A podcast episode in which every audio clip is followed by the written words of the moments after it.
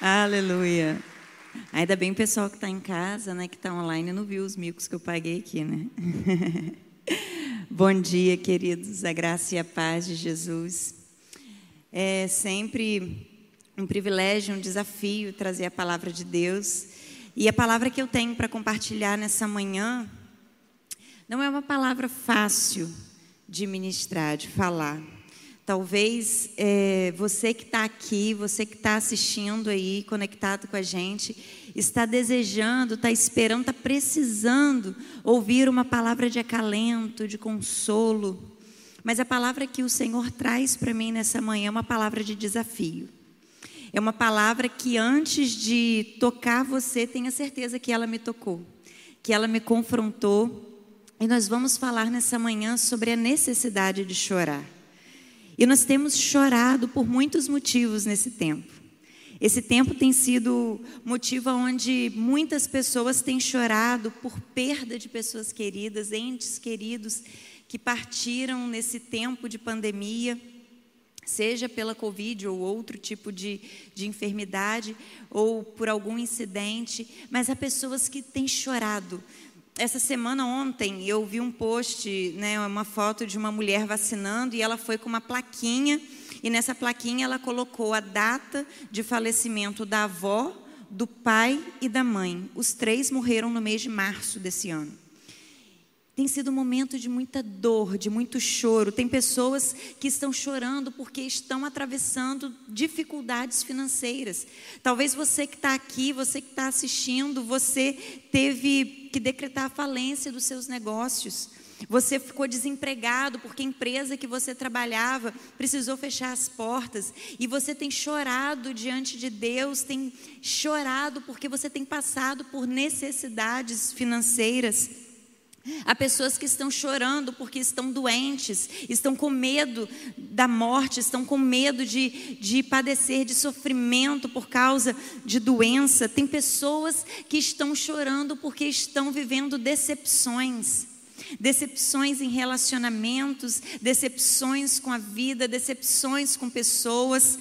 Tem aqueles que estão chorando pelo fim de relacionamentos relacionamentos rompidos, outros estão chorando porque se sentem frustrados, sem esperança, olham e não conseguem ver é, um horizonte aonde ele possa alcançar. Há muitas razões pelas quais nesse tempo nós temos chorado. Mas eu quero compartilhar com você sobre um choro que ele precisa ser chorado por nós. Eu quero compartilhar com você sobre um choro que não é um choro de sofrimento, não é um choro de culpa, mas é um choro de lamento. Eu quero compartilhar com você sobre um choro que pode produzir em você o que você precisa para te fazer ter condições de prosseguir na sua caminhada. E o choro que eu quero compartilhar com vocês nessa manhã, que todos nós precisamos chorar, não sei se você já chorou, já derramou essas lágrimas, ou se você ainda precisa derramar, mas eu quero compartilhar com você sobre o choro que liberta, que é o choro do arrependimento. Esse choro é o choro que todos nós precisamos chorar. São lágrimas que todos nós precisamos derramar diante de Deus. E eu quero compartilhar com você um texto da palavra que está lá no livro de Tiago, capítulo 4. Nós leremos os dez primeiros versículos. Diz assim a palavra de Deus: De onde vêm as guerras e contendas que há entre vocês? Não vêm das paixões que guerreiam dentro de vocês? Vocês cobiçam coisas, mas não as têm matam, invejam, mas não conseguem obter o que desejam. Vocês vivem a lutar e a fazer guerras, não tem por que não pedem. Quando pedem, não recebem, pois pedem por motivos errados para gastarem seus prazeres. Adúlteros, vocês não sabem que amizade com o mundo é inimizade com Deus? Quem quer ser amigo do mundo faz-se inimigo de Deus. Ou vocês acham que é sem razão que a Escritura diz que o Espírito que ele fez habitar em nós tem fortes ciúmes. mas ele nos concede graça maior. Por isso diz a Escritura: Deus se opõe aos orgulhosos, mas concede graça aos humildes. Portanto, submetam-se a Deus, resistam ao diabo e ele fugirá de vocês. Aproximem-se de Deus e ele se aproximará de vocês. Pecadores, limpem as mãos e vocês que têm a mente dividida, purifiquem o coração. Entristeçam-se, lamentem-se e chorem. Troquem o riso por lamento e a alegria por tristeza. Humilhem-se diante do Senhor e Ele os exaltará. Amém? Eu quero orar com você agora. Feche os seus olhos. Senhor, em nome de Jesus. Ah, Deus, estamos diante da tua palavra. E a tua palavra, ela é como espada de dois gumes que divide alma e espírito. E nessa manhã eu quero pedir ao teu espírito, ó Deus, que é aquele que nos convence do pecado, que o teu espírito venha trazer, ó Deus, clareza, discernimento sobre os nossos caminhos, que o teu Espírito traga em nós nessa manhã profundo arrependimento pelos nossos pecados, que o teu Espírito, ó Deus, gere em nós, ó Deus, ah Deus, profundo arrependimento, ó Deus, por aquilo que temos feito e que tem nos separado do Senhor, Deus. Mostra para nós quais os caminhos que temos percorrido e que precisam ser desfeitos. Mostra para nós, Senhor, o caminho do arrependimento. Encontre os nossos corações, Espírito Santo, como um terreno fértil para a tua palavra germinar e florescer. Em nome de Jesus. Amém. Queridos, esse texto é um texto muito confrontador e muito direto. Aqui, Tiago, ele estava falando para todos os cristãos espalhados pela terra depois da perseguição, da dispersão. E aqui Tiago começa a chamar a atenção né, desses cristãos sobre a necessidade de estarem atentos sobre o seu estilo de vida. Ele estava falando aqui que existiam pessoas que estavam é, buscando é, conquistar e viver a sua vida pautado em valores completamente distantes e diferentes da proposta de vida do Evangelho de Jesus. Tiago, ele aqui condena um padrão de comportamento ganancioso, invejoso, faccioso, movido por intenções corrompidas que estão longe de Deus. Ele afirma que quem recorre a tais padrões, que quem baseia sua vida em valores desassociados da verdade, da honestidade, da bondade, da generosidade, da humildade, constituem-se amigos do mundo. E quem é amigo do mundo automaticamente se torna inimigo de Deus. Na sequência, ele aponta aqui sobre a necessidade de nós sermos humildes. Ele fala que as pessoas eh, desejam muitas coisas e para alcançar aquilo que desejam, elas agem de maneira desenfreada, sem pensar em quem vão ofender, a quem vão ferir, sobre quem vão. Eh, eh, passar a perna e eles, ele começa a condenar tais atitudes e dizer: olha, vocês querem muitas coisas e vocês não alcançam porque vocês não pedem a Deus. E ainda quando pedem, vocês querem usar para os seus próprios prazeres corruptos. E ele fala sobre a necessidade de nos humilharmos diante de Deus. Ele fala sobre a necessidade de colocarmos diante de Deus com o coração quebrantado, com o coração humilde chorando pelos nossos pecados. E ele diz: Olha, submetam-se a Deus e resistam ao diabo, que ele fugirá de vocês. Aqui, Tiago, ele começa a traçar o caminho do arrependimento.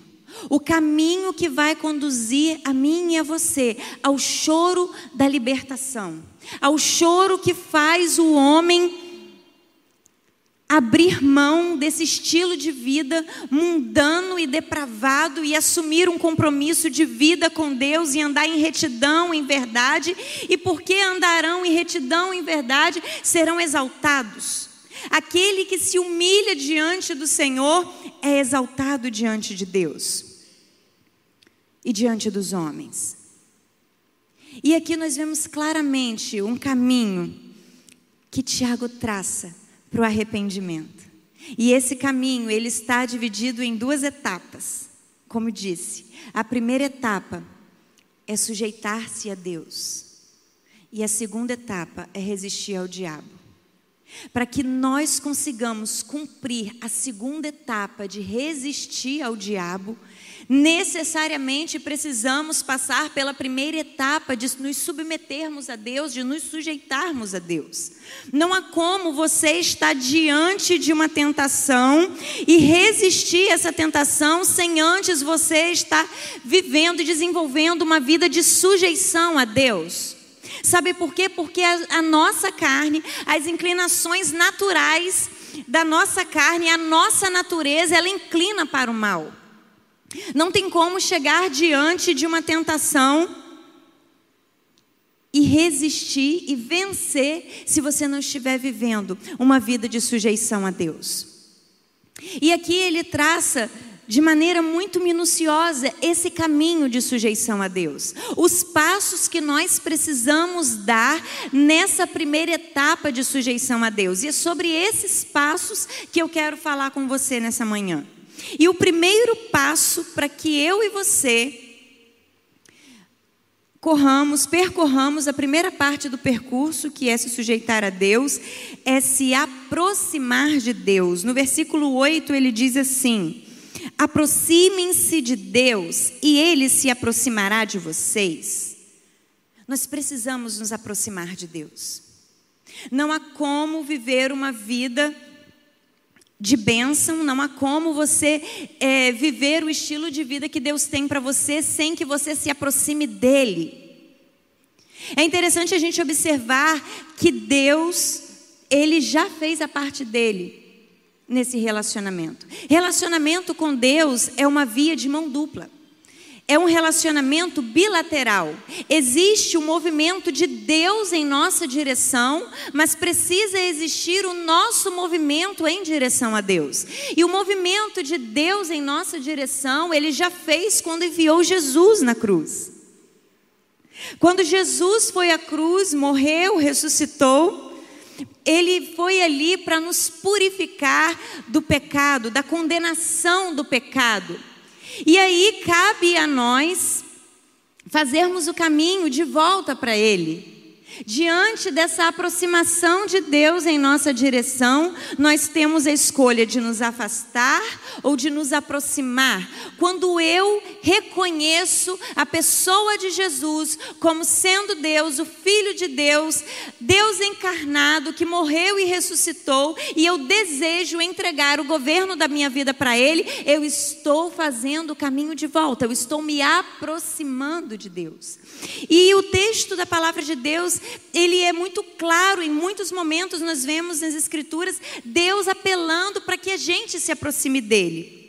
Jeremias 29, 13 diz: E me, busca, e me busca, e buscar-me-eis e me achareis quando me buscardes de todo o vosso coração.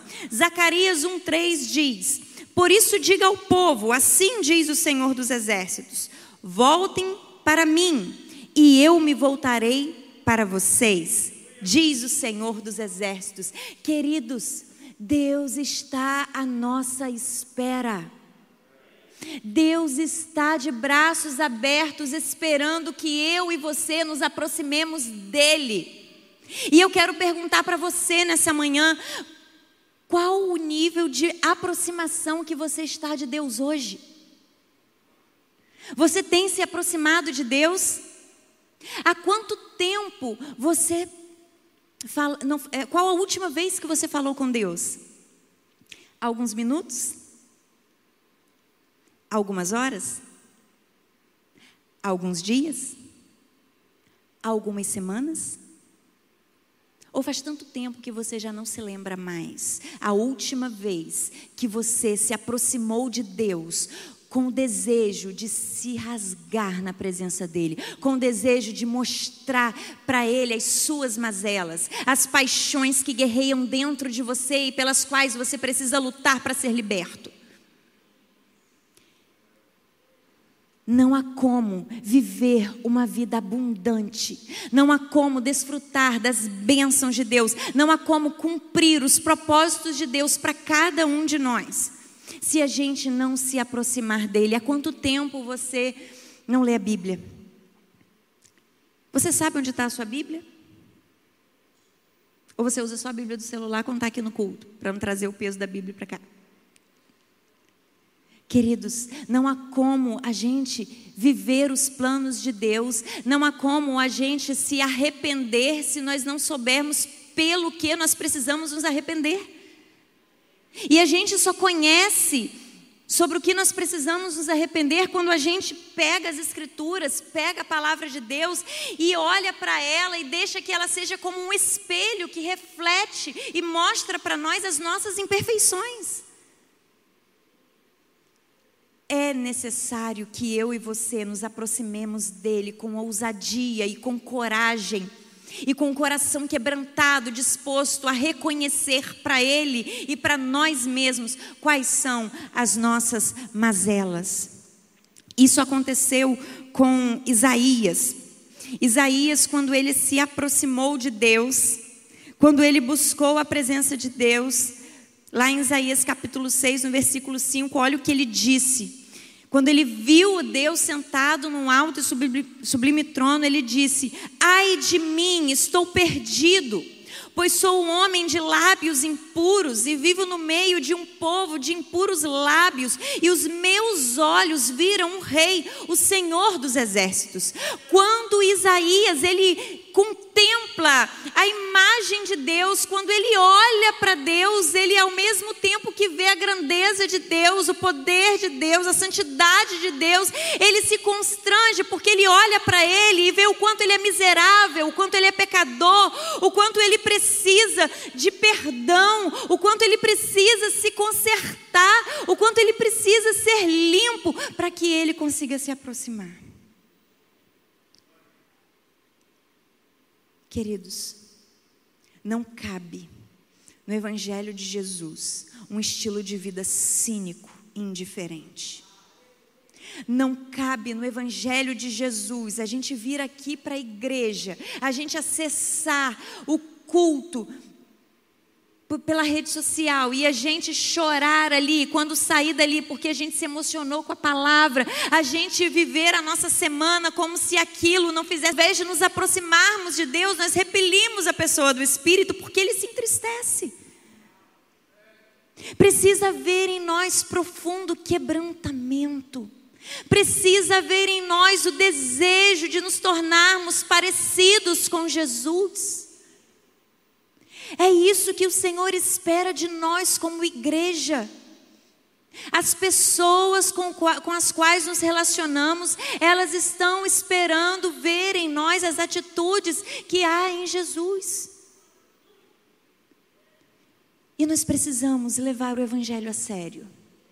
Nós precisamos nos aproximar de Deus com o desejo de sermos purificados de sermos transformados, de andarmos na dependência dEle, a desejar coisas e antes de desejar, perguntar para Deus se Ele concorda com as nossas intenções, com aquilo que desejamos. Nós precisamos chegar na presença de Deus e perguntar para Ele, depois de perguntar para Ele, dizer para Ele: Senhor, eu espero do Senhor, se essa é a tua vontade, eu espero espero do Senhor, ao invés de tentar agir com as próprias mãos e com as próprias mãos se afastar daquilo que Deus tem para você.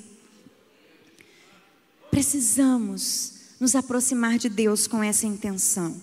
E é interessante a gente observar que quando nos aproximamos de Deus, assim como Isaías, nós começamos a perceber a necessidade de limpar as nossas mãos. E esse é, é, o segundo passo dessa primeira etapa do percurso, de se sujeitar a Deus. O segundo passo está ainda no versículo 8, na segunda parte do versículo, que diz assim: Pecadores, limpem as mãos. Vou ler a primeira parte. Aproximem-se de Deus e ele se aproximará de vocês. Pecadores, limpem as mãos há necessidade de termos as nossas mãos limpas. E ter as nossas mãos limpas não quer dizer de você usar o álcool em gel para esterilizar aí germes e bactérias. Ter as mãos limpas aqui é você abandonar as práticas, aquilo que você faz que discorda daquilo que Deus tem para você, do estilo de vida que Deus tem para você. Esse é o desejo de Deus. Quando nós lemos a Bíblia, nós vemos em toda a trajetória o Senhor ele pedindo ao seu povo, orientando ao seu povo a se afastar, a se, a se separar de tudo aquilo que pudesse afastá-los do propósito e da presença de Deus.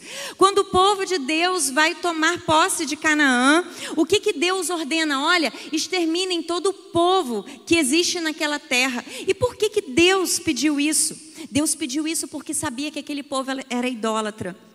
E se o povo dele se aproximasse desse povo, poderia correr o risco de se corromper com a idolatria. Nós precisamos andar longe do limite do pecado. Tem pessoas que ficam testando, sabe? Que ficam testando assim, não, até aqui eu consigo. Parece que quer dar diploma de super-herói. Esquece isso. Deus ele não olha para a sua capacidade de resistir. Deus olha para o seu coração humilde e quebrantado, reconhecendo as suas mazelas e o quanto você é miserável e por causa disso você depende dele. É isso que Deus espera de nós. Deus espera que a gente reconheça que a gente não consegue sozinho. E ao invés de tentar andar perto do limite, correr para longe dele. Sabe? Você sabe que quando você acessa rede social, você é tentado a acessar pornografia? Não fica acessando, não, amigo. Não, não é pecado acessar rede social, mas para você vai ser. Nós precisamos andar longe do limite do pecado, nós precisamos limpar as nossas mãos. Olha o que Pedro diz na sua primeira carta, 1 Pedro 1, 15 e 16 diz assim: Mas assim como é santo aquele que os chamou, sejam santos vocês também em tudo o que fizerem, pois está escrito: sejam santos, porque eu sou santo. Há um chamado de Deus para sermos santos. 1 João 3,9 diz: Todo aquele que é nascido de Deus não se dedica à prática do pecado, porquanto a semente de Deus permanece nele e ele não pode continuar no pecado, pois é nascido de Deus. Você é filho de Deus, você não foi chamado para viver no pecado. A sua carne ela até se inclina para o mal e você mesmo tentando acertar, em algum momento você vai errar. Mas o seu pecado precisa produzir em você tristeza. Não há como você viver indiferente à pessoa do Espírito Santo de Deus. Você hoje se entristece quando você erra? Quando você ofende alguém? Quando você usurpa de alguém? Quando você mente? Quando você cobiça o que não é seu? Sabe? Se talvez você esteja indiferente a isso, você, você não consegue se sentir incomodado, se a sua consciência não te condena por causa disso, corre. Você precisa hoje chorar o choro do arrependimento, você precisa tomar ciência do estado miserável ao qual você se encontra e chorar e lamentar pelos seus pecados. Não há outro caminho para desfrutar de vida abundante senão pela via da santidade. Deus não coloca a mão onde há corrupção, mentira, roubo, engano. O que você ainda faz e você sabe que você precisa deixar de fazer. E você está nessa situação ainda por quê? Hoje é o dia de você mudar o curso da sua vida. Hoje é o dia de você pegar outro caminho. Sai desse caminho, pega outro. Existe outro caminho. Não é um caminho fácil, é verdade, mas é o caminho mais seguro. É o caminho mais seguro. Não adianta nada mudar no seu padrão de comportamento sem antes você não mudar a sua mentalidade, a sua maneira de pensar. E esse é o terceiro passo dessa primeira etapa de se aproximar de Deus e de chorar o choro do arrependimento. É a etapa de purificar o coração. No versículo 8 ainda, o texto diz para nós, vou ler todo agora para ler a última parte. Aproximem-se de Deus e ele se aproximará de vocês. Pecadores, limpem as mãos e vocês que têm a mente dividida, purifiquem o coração. Vocês que têm a mente dividida, purifiquem o coração. Em algumas versões fala aquele que tem ânimo dobre. E o que, que isso significa, ter mente dividida ou ter ânimo dobre? São pessoas que se propõem a seguir a Jesus, mas na primeira, no primeiro desafio recorrem às velhas práticas. Tem a vontade de seguir a Jesus porque é o melhor caminho, porque já sofreu muito na vida, porque deseja ter uma vida melhor, porque deseja acertar, porque deseja ter paz, deitar a cabeça no travesseiro e ter tranquilidade, deseja criar os filhos na presença de Deus, porque já errou muito, já quebrou muita cara no meio do caminho, então não quer isso para os seus filhos, então eu preciso ir para a igreja, eu preciso me consertar por uma consciência moral. Mas diante do primeiro desafio, se não deixa que a palavra de Deus penetre no coração e transforme, certamente você vai correr para as suas é, alternativas mundanas e carnais. Essa é a pessoa que tem ânimo dobre, que não conseguiu entregar o coração para Deus quer andar no caminho, mas segundo os seus próprios ditames, segundo as suas próprias convicções, ao seu próprio estilo de vida. E o Senhor, ele condena isso. As escrituras, elas relacionam mente e coração ao nosso desejo, à nossa vontade. Aquele que entregou a vida a Jesus e assume um compromisso de vida com ele, tem a sua vontade alterada. Se você assumir um compromisso de vida com Deus, o seu desejo não pode ser mais o mesmo. O seu estilo de vida mundano, que antes era motivo de satisfação e realização, agora precisa passar a ser motivo de tristeza e de choro. Se para você fechar um bom negócio você precisava burlar, você precisava é, é, pagar propina, você precisa entender que agora esse não é o recurso ao qual você vai recorrer. O recurso que você precisa recorrer é a pessoa e a presença e o poder de Deus.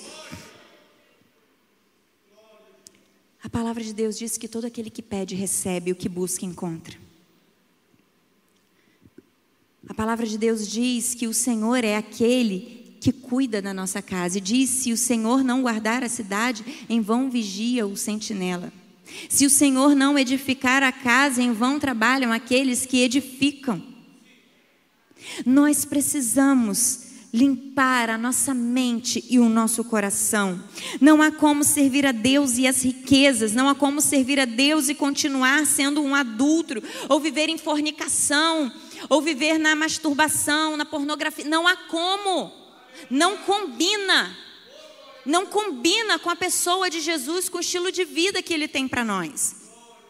Purificar o coração é a parte mais difícil do processo. É o passo mais difícil da caminhada.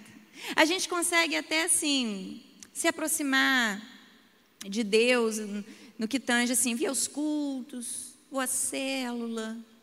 Bota até um louvor no meu carro quando eu estou indo trabalhar, quando eu estou fazendo a comida. Consigo, consigo até deixar de fazer algumas coisas que eu fazia, porque é, moralmente, né, é, eu vou ser até condenado. Ah, você não é crente? Você está fazendo isso? Você não é crente? Então, como a gente não quer passar vergonha, aí a gente deixa de fazer algumas coisas. A gente até consegue fazer isso, mas a gente não consegue continuar essa caminhada se a gente não limpar o nosso coração, não purificar o nosso coração. Quando nós purificamos o nosso coração, quando nós permitimos o Espírito Santo de Deus transformar a nossa maneira de sentir e de pensar, quando nós deixamos o Espírito Santo de Deus transformar a nossa maneira de sentir e de pensar, fica muito mais fácil deixar de fazer o que você fazia antes. Porque não é por regra, não é pela lei, é pelo amor, é pela graça de Deus.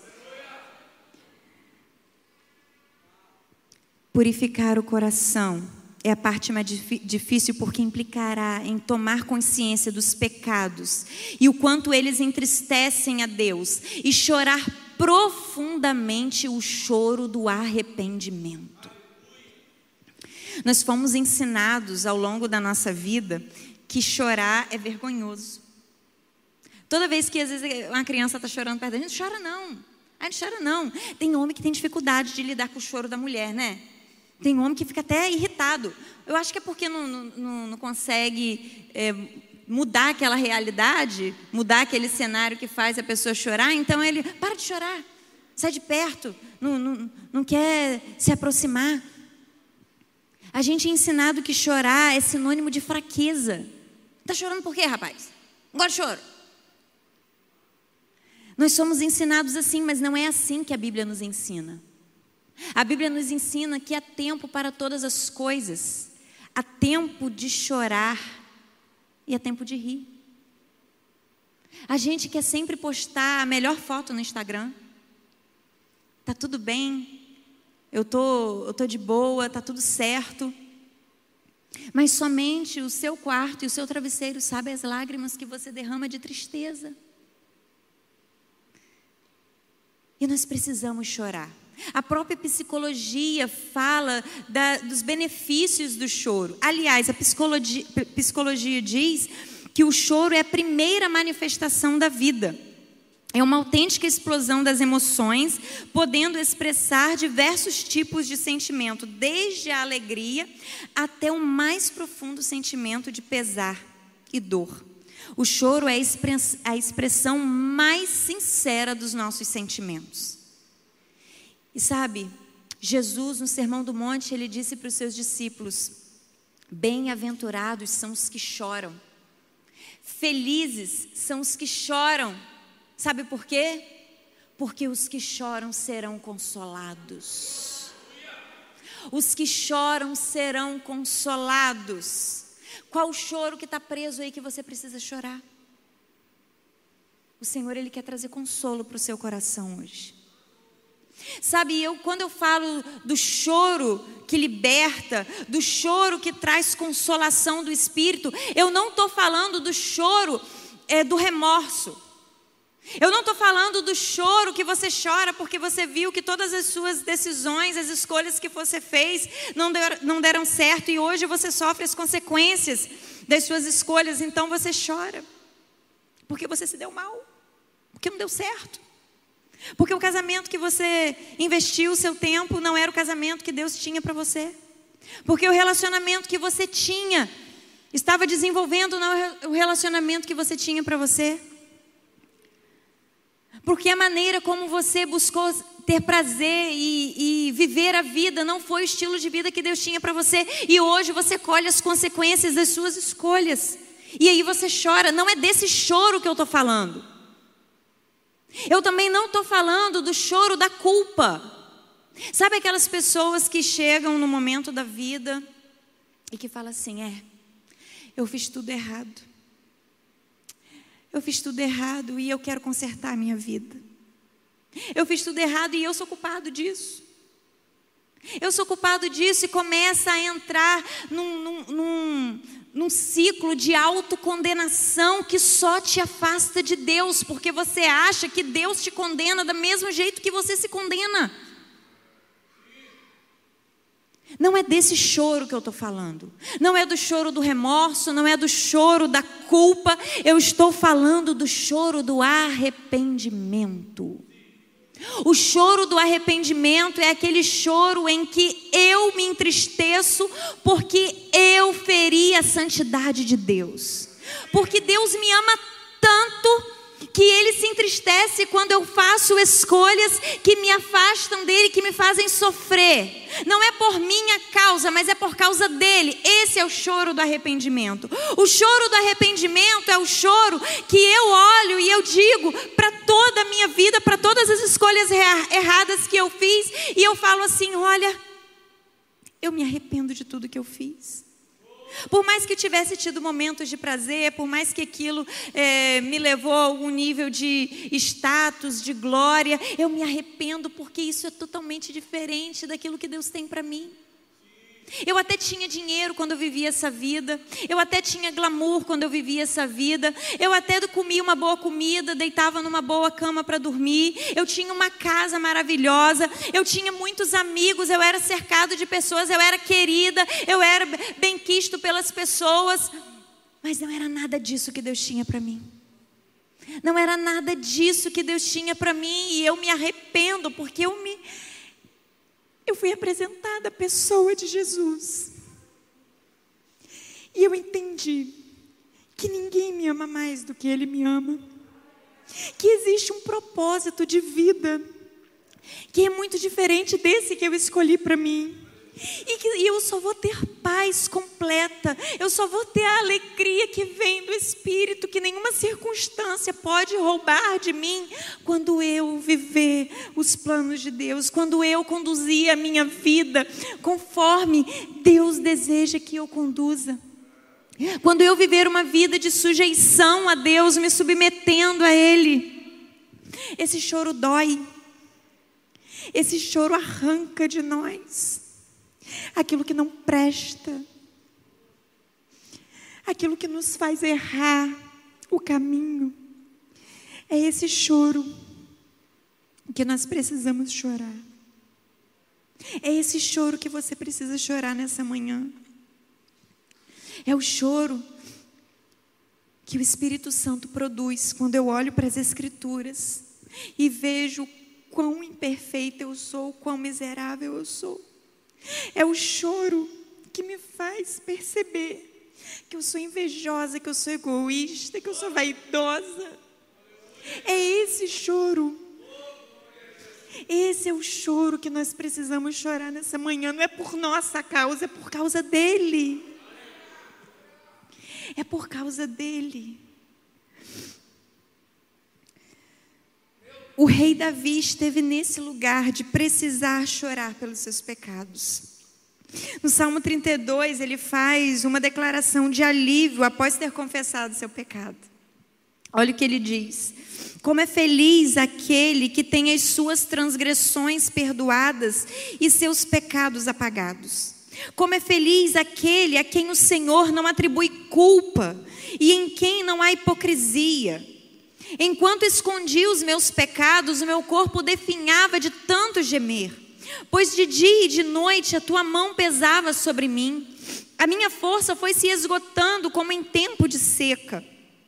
Então reconheci diante de Deus o meu pecado e não encobri as minhas culpas. Eu disse: Confessarei as minhas transgressões ao Senhor, e tu perdoaste a culpa do meu pecado.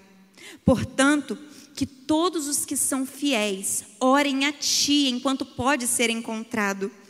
Quando as muitas águas se levantarem, elas não o atingirão. Você hoje pode declarar essas palavras que Davi declarou? Ou você ainda está no estágio aonde você está chorando e definhando pela condenação do pecado? Deus não te condena. Deus te atrai para Ele para te transformar, para te purificar, para te fazer acertar, para te fazer se sentir a pessoa mais realizada e plena desse mundo. Que não tem a ver com o valor que está na sua conta bancária, com o carro que você anda e com a comida que você come mas tem a ver com a pessoa do Espírito Santo de Deus fluindo através de você, alcançando pessoas, transformando vidas, alterando ambientes. Tem a ver com isso. E agora, existe a segunda etapa do percurso.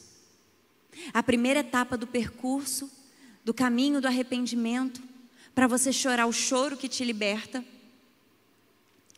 é se sujeitar a Deus. Se sujeitar a Deus como? Se aproximando dele, limpando as mãos e purificando o coração. E a segunda etapa do percurso é resistir ao diabo.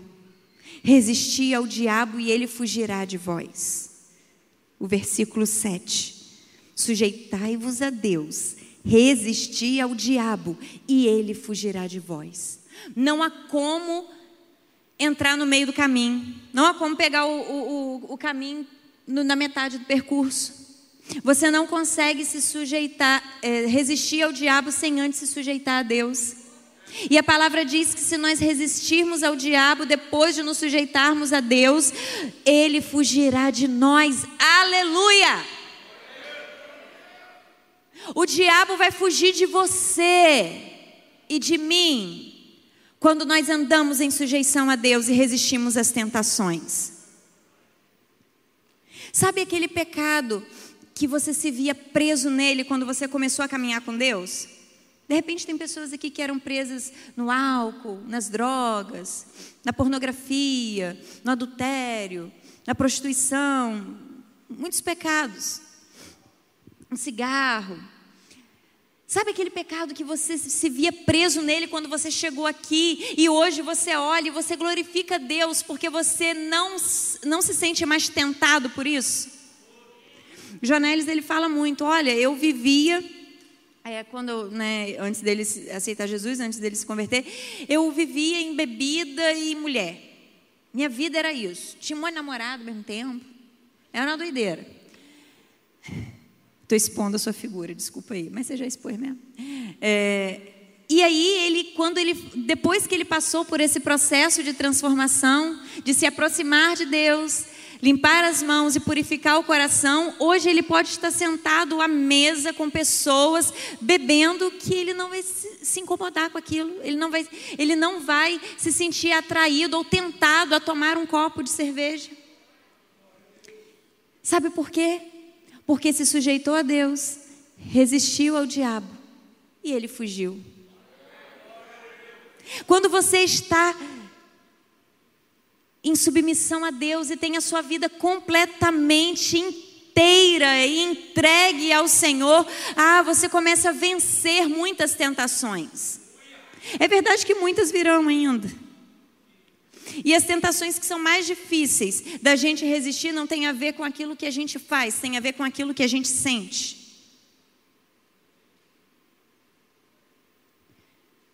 Quando você se sujeita a Deus e resiste a Satanás, ele foge de você.